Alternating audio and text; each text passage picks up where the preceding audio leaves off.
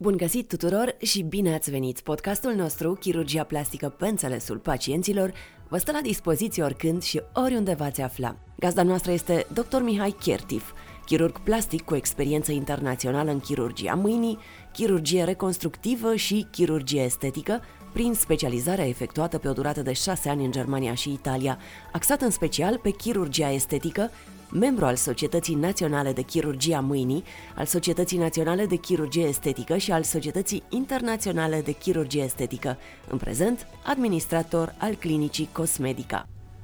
Bine ați revenit! În episodul de azi voi aminti câteva complicații care pot să apară în urma tratamentelor cu acid hialuronic.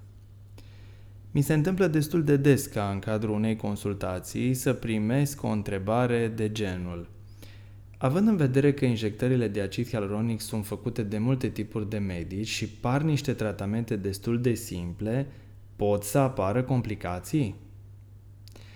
Asta vine în general de la pacienții care sunt destul de responsabili și care fie au citit ceva despre aceste tratamente, fie își dau seama că fiind niște uh, manevre medicale de a se introduce sub piele sau în piele anumite produse, pot să existe și unele probleme. De obicei, uh, spun tuturor în felul următor. Aceste tratamente nu sunt simple, deoarece în cadrul întrebării se aminteau despre ele că sunt destul de simple, ele nu sunt simple. Nu recomandăm pacienților să creadă că sunt tratamente simple, deoarece pot să creeze complicații extrem de serioase dacă nu sunt făcute de cineva cu suficientă experiență. Dacă stăm să ne gândim logic și luăm un medic cu o experiență de peste 20 de ani, să spunem, cu aceste tipuri de proceduri, am zice că acel medic are o experiență mare, nu? Până la urmă, aceste tratamente se fac de prin anii 90-2000 în lume, într-un ritm destul de alert. Și astfel, dacă acel medic are peste, să spunem, 30.000 de astfel de tratamente făcute la un anumit număr de pacienți, cu siguranță că, din punct de vedere statistic, a avut și unele complicații. Ce e foarte important este ca aceste complicații să fie cât mai reduse ca și număr și gravitate. În primul rând, recomandarea mea este ca pacienții să știe că este nevoie să primească un consimțământ informat, unde descrierea procedurii, a produsului și a posibilor complicații să fie amintite cât mai clar, cât mai detaliat și acestea să fie citite și înțelese de pacient. Dacă pacientul nu a înțeles ceva, este neapărat nevoie să întrebe medicul despre fiecare dintre ele.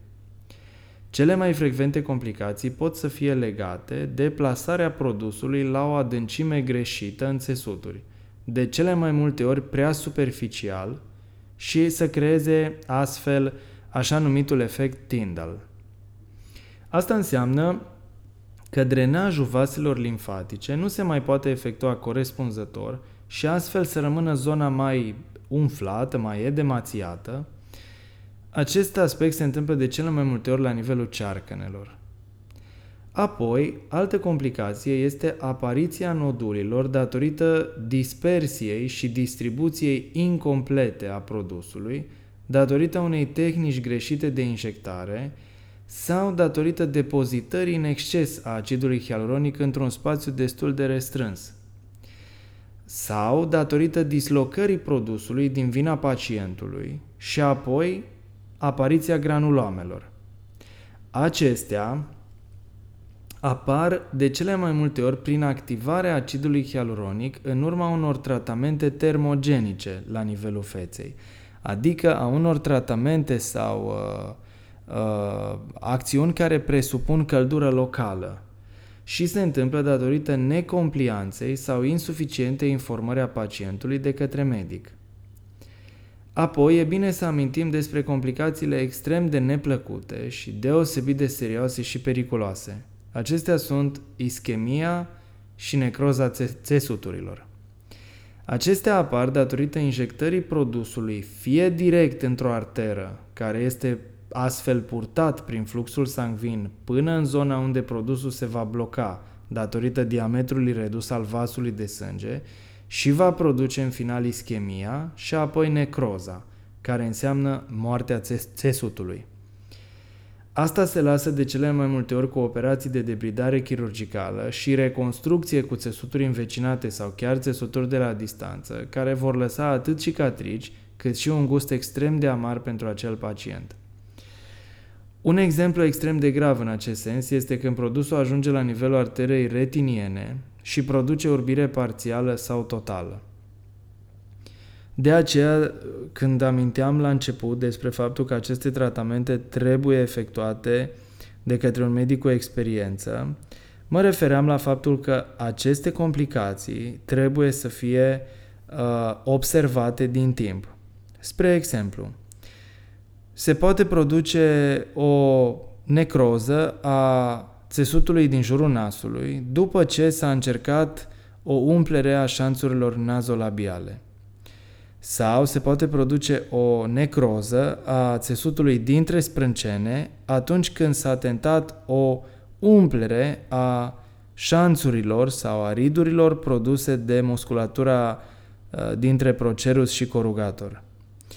De aceea, de fiecare dată când uh, o astfel de complicație apare, dacă medicul a recunoscut-o și știe ce are de făcut, din fericire, de cele mai multe ori poate să rezolve situația și să salveze pacientul de o complicație catastrofală. Pentru aceasta există hialuronidază, care este o enzimă care are rolul de a digera sau de a topi acidul hialuronic.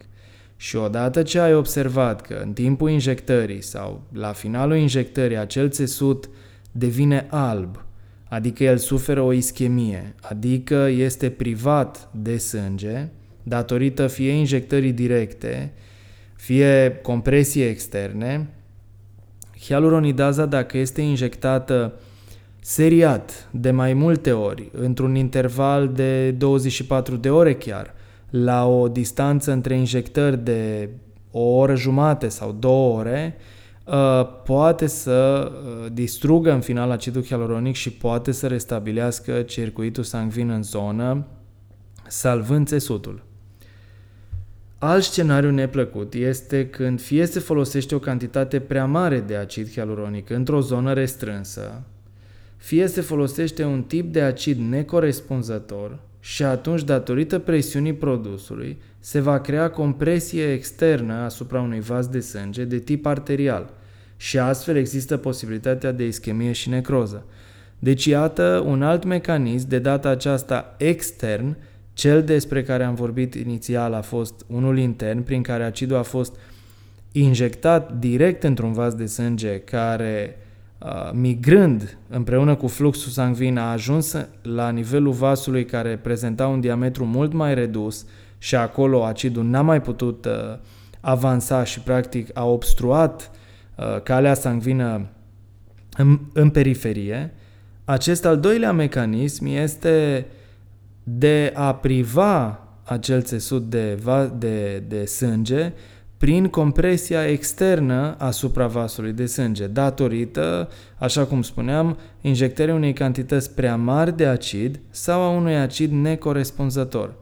Deci, iată, chiar dacă e foarte simplu când uh, auzi că am fost la un medic să-mi uh, corectez șanțurile de lângă nas sau uh, am fost să-mi corectez zona dintre sprâncene sau cearcănele, pot să apară și astfel de complicații. De aceea, dacă ele sunt recunoscute la timp și uh, medicul are experiență și are la îndemână manevrele sau metodele de a rezolva problema, acela este cel mai bun medic pentru acel pacient, deoarece trebuie intervenit în cel mai scurt timp. Dacă acest lucru nu se poate, este neapărat nevoie ca pacientul să poată fi direcționat către un alt medic care are disponibilitate în acel moment și poate să încerce să ajute pacientul. Concluzia mea este că aceste tratamente să se facă de un medic care este fie chirurg plastic sau de o altă specialitate, dar care are suficientă experiență atât din punct de vedere anatomic, să știe unitățile estetice ale feței, împreună cu vascularizația lor și totodată să poată interveni în caz de nevoie. Problema este că în afară de un chirurg plastic sunt foarte puține alte specialități care au și posibilitatea de a interveni atât prin injectare de hialuronidază într-o anumită măsură, cât și uh, chirurgical. Deci aceste tratamente nu sunt simple, trebuie făcute de un medic cu experiență, un medic care are un consimțământ informat cu toate detaliile aferente pe care pacientul trebuie să le citească și uh, trebuie și el totodată să și le asume într-o oarecare măsură. Până la următorul episod, vă mulțumesc pentru atenție și vă doresc toate cele bune.